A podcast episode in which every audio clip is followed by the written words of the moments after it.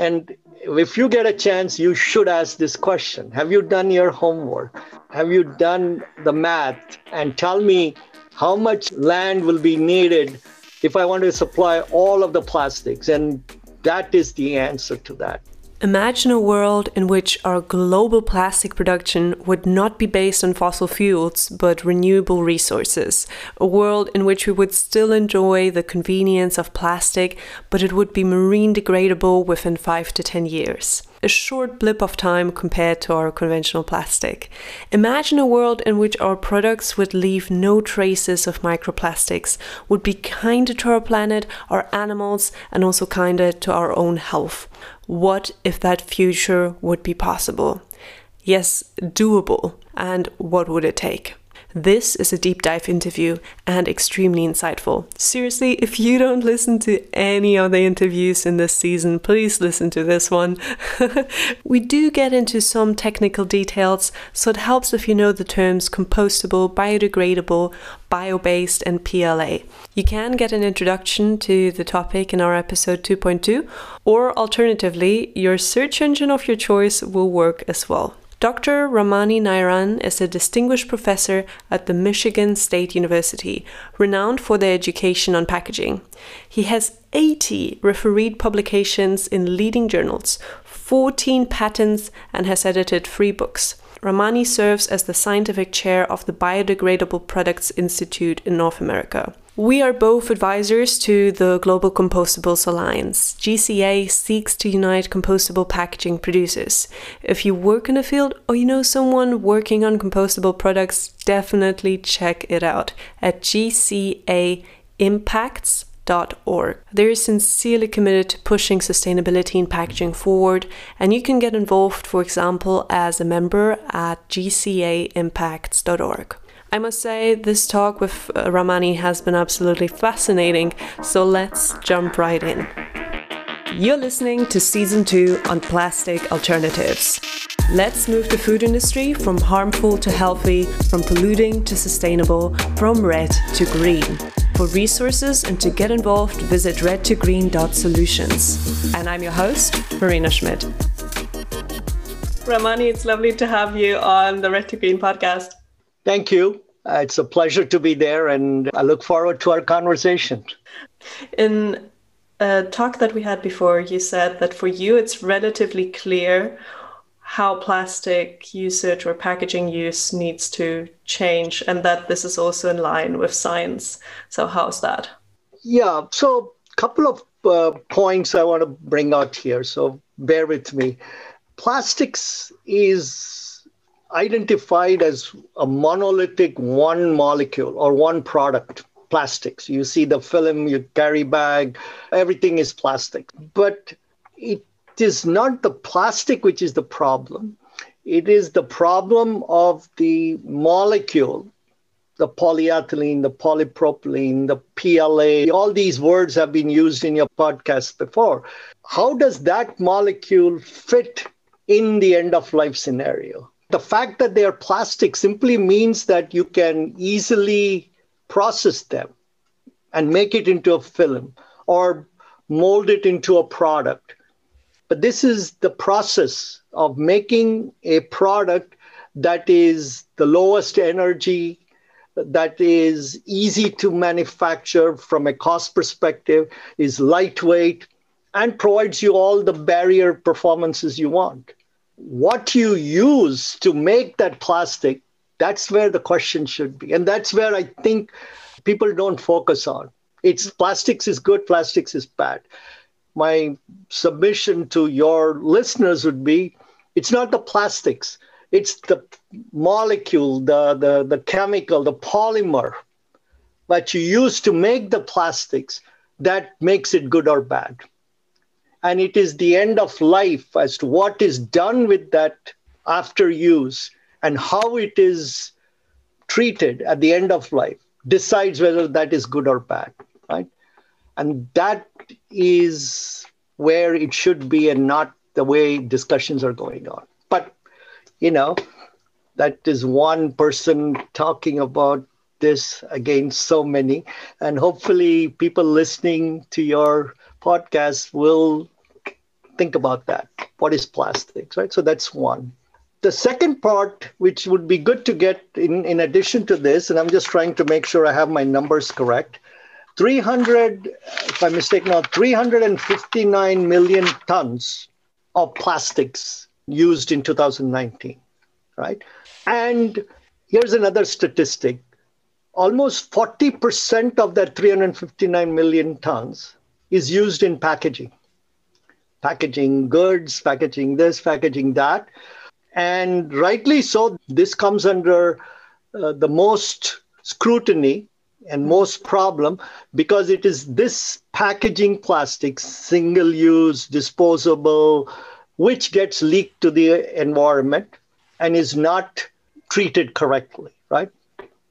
So my earlier discussion plastics is bad. It's we're using it too freely and there is some truth to that we overuse packaging and we engineer it not for the use but to make it the best that it can last forever. This is the packaging engineer's thought process, which is changing in the education, like in the School of Packaging. We're saying, no, don't design the packaging to be the most, the, the strongest, the best barrier.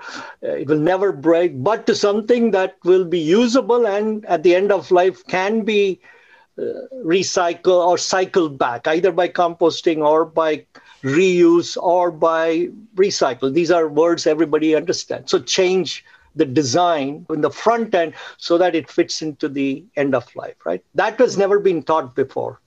It's always been make it the cheapest, the best, and the better properties, the better it is. So that needs to change. And that's what is changing. And that's something which the people entering into the packaging industry or those who are entrepreneurs and those who are even well established companies are trying to understand and do. To build startups that change the industry not only requires capital, but also the relevant know how and valuable connections. Check out our partner Atlantic Food Labs, an early stage investor and venture studio for startups. Founded in 2016, the Berlin based investor is one of Europe's leading venture firms for food and agriculture, investing in exciting topics such as alternative proteins, water supply, vertical farming, solutions for food waste, and carbon reduction.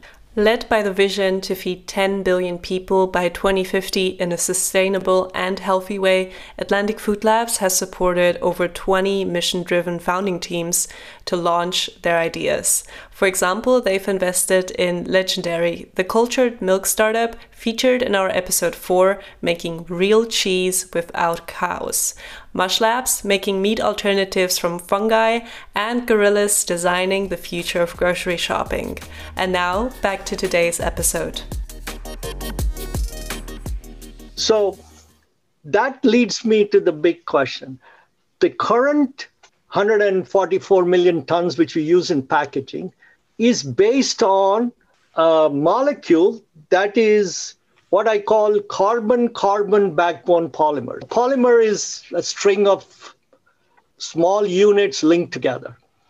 And this is a carbon carbon backbone polymer. You know, all plastics, life itself is carbon centric. You know, we are carbon units, everything is carbon based. These are the polyethylenes, these polypropylenes made by the refineries in a big way. And I pose this question that those carbon carbon backbone polymers are not that easy to break down, depolymerize to monomers and repolymerize. So, in other words, we to circulate it by taking that and then breaking it down back into that original monomer, the starting molecule, and then repolymerizing back to give me my polyethylene. That's not doable because remember our first theory was make it as strong as we can that nothing can break it. That's what we targeted. So the current carbon carbon backbone polymers offer all the requirements we need today but it's also very difficult to cut down into small pieces and therefore the recycling has got to be specialized for it right? Mm. This will be challenged, of course, by people who make polyethylene and polypropylene plastics. and especially in that single use packaging where it is difficult to recover or re- from the waste stream this becomes problematic right so i want to focus on the fact that your current polymer molecules that is used in plastics is not that readily usable in an end of life situation or scenario and pose the question can you change that molecule which still behaves like a plastics and gives us all the performance and protection requirements we want. But at the end of life, I can just chop it down and recycle it. And today, there are some discussions. Compostable plastics is one such approach. It is not that compostable plastics is out of this world or some way out concept. It is simply changed to a different molecule, different backbone so that it can either break down and be assimilated by microorganisms in compost or can be uh, broken down to its original constituents and repolymerized back. PET, for example, we use in bottles and other applications and is used extensively, is considered highly recyclable. And we talk about chemical recycling, without getting into the buzzwords. It simply means that can I take PET molecule and take it back to its original constituents and then put it back in and make my PET again. But if I take carbon carbon backbone polymers, that's not doable and it's not easy. There are people who challenge that. and Said, no, no, we can do it. Uh, it's doable.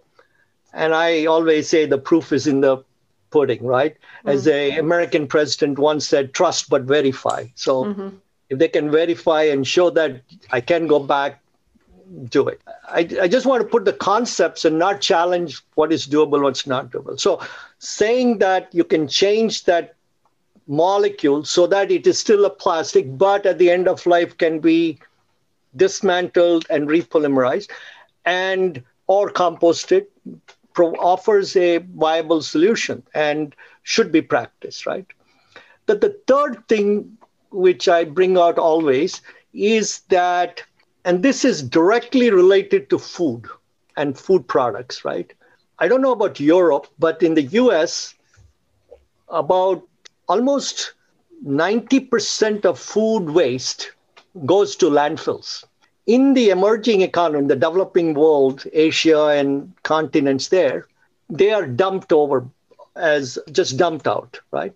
So in landfills, or as uh, dumped, the environment is not managed. It is what we call anaerobic. So it will generate methane, which, as I'm sure all of your listeners will know, is has a 25x global warming potential impact. Correct? So, therefore, food waste needs to be handled correctly than what we are doing today. It's of course, I'm sure there are people in your podcast who address the fact that we are wasting too much food. We must make sure it is not wasted, it is collected, it is recycled in some form, fashion, right? I mean, that is number one. That's the highest hierarchy. But we still will have a lot of food waste all over the world. And you may have the numbers, and it's an interesting discussion as to how much really is wasted. But that waste, or whatever way you want to call it, should not be sent to a landfill and generate more problems in terms of methane. Or it should not be sent to uh, a dump and allowed to break down. 50%, and this is a number anybody can check 50% of the municipal solid waste, 50% plus, in any country in the world is organic biodegradable waste. That includes paper, food, wood, yard trimmings, all of those things. 50%. And that's going into a landfill or just being dumped, which generates methane. So clearly, they should not be sent to a landfill. They should not be burnt because that means you have to burn 50% of that food and other things contain water, which is simply burning, it must be composted.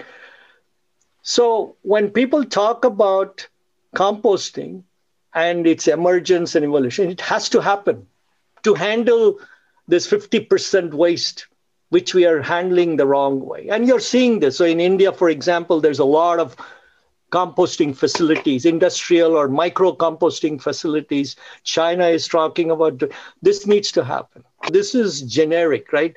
Directly tied to your food industry. What do you do with food?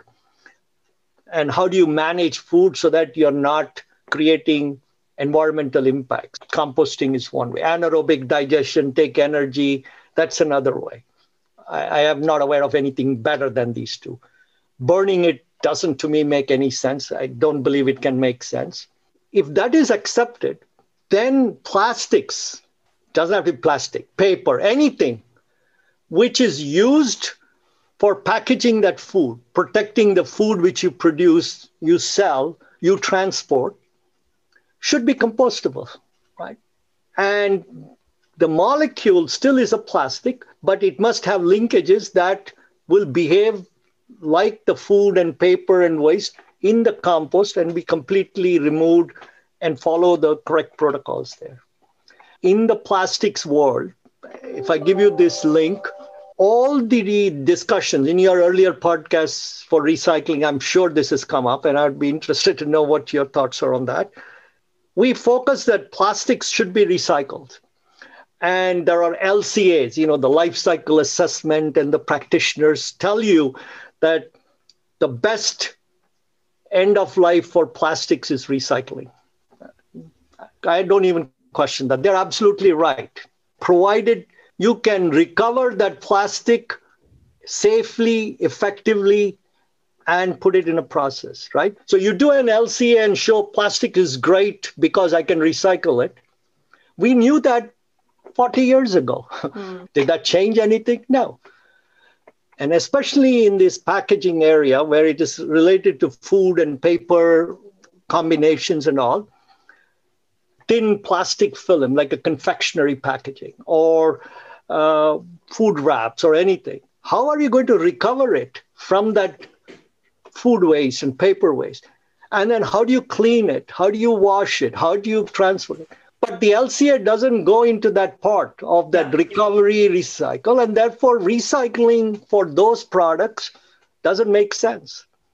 But if you have a PET bottle, a milk jug, which you can effectively recover, collect, then yes, recycling makes sense. That changing the molecule itself, which is the concept of compostable plastics, is essential to integrate it with the waste management of food, paper, and other things. And that's where uh, these three things put together. This is the missing link that we need to not treat plastics as plastic separately, especially when you're talking about total solutions, circularity, and all. But where is it found? With what is it associated with? And what is the best option to change the molecule to be able to treat it along with the food, particularly for food packaging, food engineers, or food products manufacturers, they should keep this in mind. Yes, I feel it's very often forgotten how much energy is needed to uh, clean the plastic, sort it, to do mechanical or even chemical treatment, and then do that cycle over and over again. And how often are you actually realistically going to go through this recycling process. Yeah, oh, absolutely. So let's look at the front end of what you were talking about. So where the feedstock is coming from. And it's quite fascinating that sometimes there are actually compostable petroleum based solutions like uh, TIPA, but there are also the bio based options should we try to derive as much of our plastics from renewable sources?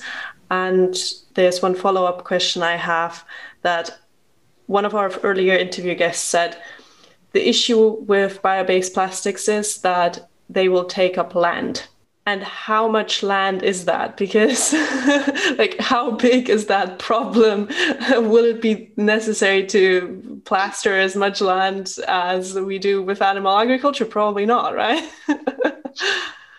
yes I, I, I think I will answer that second part definitely first. but but let's you you put it correctly, and I always present it that way. There is the beginning of life. That means what feedstocks will you use to make your product, right?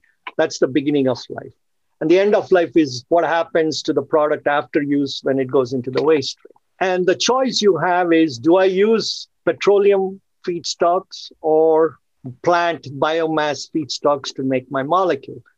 The molecule is still the same, right? It is uh, polymer molecule, whether it has got carbon, carbon, carbon S, whatever is the structure of it. That structure is not going to change irrespective of whether it came from petroleum or from, you can do it from both sources. And the question you're asking is, is it better to do it with plant rather than with fossil? And there are value props, CO2 and so on and so forth. And there's, and there's a big uh, push to it. The one point I do want to stress is that bio based or using plant biomass resources does not automatically confer a viable end of life solution. In other words, it's not biodegradable, it's not compostable, it's not necessarily recyclable. Okay. You still need to establish that.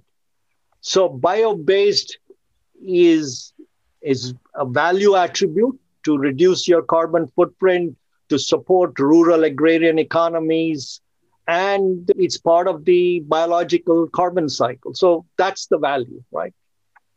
But you can take that value and make it terrible by making a molecule which is not going to be compostable, which is not going to be biodegradable, mm. which is not going to be recyclable, and you can't even recover it from the waste stream. That, you know, it, it's of no value. So they go hand in hand, but unfortunately, we are not talking it that. So that's one comment which is very important. In my opinion, the switch from petrofossil feedstocks to plant biomass feedstocks is important from a global CO2 reduction because that's how nature cycles carbon in terms of timeframes and all. And I will not go into detail on that yet. And that it is going to be good for rural agrarian economies and it's and it is more spread out right? Because plants and biomass is grown everywhere in the world. Oil and petroleum in regions of the world. So you will in a way deregulate the whole chokehold of oil in, in, in the world of economics right? So so it is good thing to do it. The question which you asked is very interesting, and I definitely want to answer it is whenever this issue of plant biomass or agricultural feedstocks comes up, the red flag is raised exactly like you said. People are going to go hungry, there is no land, or because you're going to grow, the farmers are going to pollute, all of that stuff, right? And I'm going to tell you that this is absolutely a myth in terms of how you look at it. If you consider just materials, right, not fuel. So if I say I want to make biofuel from plant resources as opposed to I want to make from petroleum resources, that's a separate debate. Unfortunately, they're linked together. So everything depends on, on where you put your boundary conditions to discuss. So the first point I want to make is that a material supplying refinery doesn't have to produce fuel. It can supply food and bio-based feedstock, monomers and polymers and materials. Okay, not fuel. If you accept that, and there are many big agribusiness, ADM, all of them do this. They make food products and they also make industrial products like starches for the adhesive industry. For the food industry, they produce these uh, thickeners and viscosifiers and all of those things. They all come from that same uh, base, right? They don't make fuel. Little change. They because they see value, they are making ethanol, and then the biofuels and all come into play. They don't have to. So, if you make the biorefinery purely a materials related food materials, packaging materials, product materials, then I'm saying that all these discussions we're having about food shortage and pollution and all that is moot. And I'll explain to you why. We talked about the fact that 359 million metric tons of plastics has been used in the world last year, or even this year, maybe a little bit more. And I'll ask all your uh, listeners to make this calculation. It's simple arithmetic. If I converted all of that 359 million metric tons to be produced from PLA based on corn, make that assumption. Everything, which is mind-boggling, and but will not happen. But let's take that assumption, and then you ask the question: How much corn would I need and how much land would I need to provide this 359 metric tons? And it turns out it requires less than 5% of the arable land in the world today, less than 5%. Okay. And if you consider pasture land and other, it will get to 0.1% to convert everything. So the impact of this is non existing, right? But if you say, I want to convert 50% of the fuel, transportation fuel used today to biofuel, then yes, this will be a problem. But that world is changing. We are talking about electric vehicles. Even fuel is going to change away. Why are we concerned with fuel? So, if I am a food company, doesn't it make sense for me to make the food from the plant biomass resources and the packaging from it, mm. either from the waste or even from that, because the land use is not going to change because you added an extra packaging into it. I gave you the, they can calculate it. One bushel of corn gives you 40 pounds of starch. Uh, 40 pounds of starch gives you how much PLA. Therefore, if I need 359 million metric tons of PLA, how much corn I need? And it's just minuscule to the value. Today in the US, we pay farmers or farmers don't grow that much corn because the market is getting oversupplied, right? So they can't sell it. The price goes down. So this problem is brought out every time this discussion comes. And if you get a chance, you should ask this question Have you done your homework? Have you done the math? And tell me how much of land will be needed if I want to supply all of the plastics. And that is the answer to that. So, food production and food is not going to interfere. In fact, to the food industry, I would say this will let you source your feedstock and your food ingredients in the region of where you want. You don't have to take a polyethylene produced in a refinery in the US and ship it there. You can do it all there. And you have a control over what feedstock. You can look at the sustainability of the farm. You can tie it all together. It's a great opportunity, at least in my opinion, on the food industry, since you're so closely tied to that, to make sure that the packaging and the associated products is associated with that food related production and you know and you make integrate it it should have no impact whatsoever hmm. then I'm, I'm very happy about that because if we wouldn't have gotten that answer from you, I would have actually researched it myself. really. I, I, I will remind myself to send you this calculation one bushel of corn, how much? And that's for your reference. And should somebody in your listening base or when you ask this question to others and they or when anybody brings out the issue about LCA and food and making the people go hungry, uh, you will have these numbers to, to show and ask them their response because I'm very interested in this response. This interview was filled with so many good insights, and it would be a pity to cut them out. So, we will release the second half of the episode next week. I would love to hear from you, connect, and see if there's any way to support you. Reach out to me on LinkedIn at Marina Schmidt, Marina Schmidt with DT. If you like Red to Green, remember to subscribe and share it with your colleagues or friends who could be interested. To volunteer in industry research, marketing, or writing articles, check out red2green.solutions. There you will also find resources mentioned in the episodes. Let's move the food industry from harmful to healthy, from polluting to sustainable, from red to green.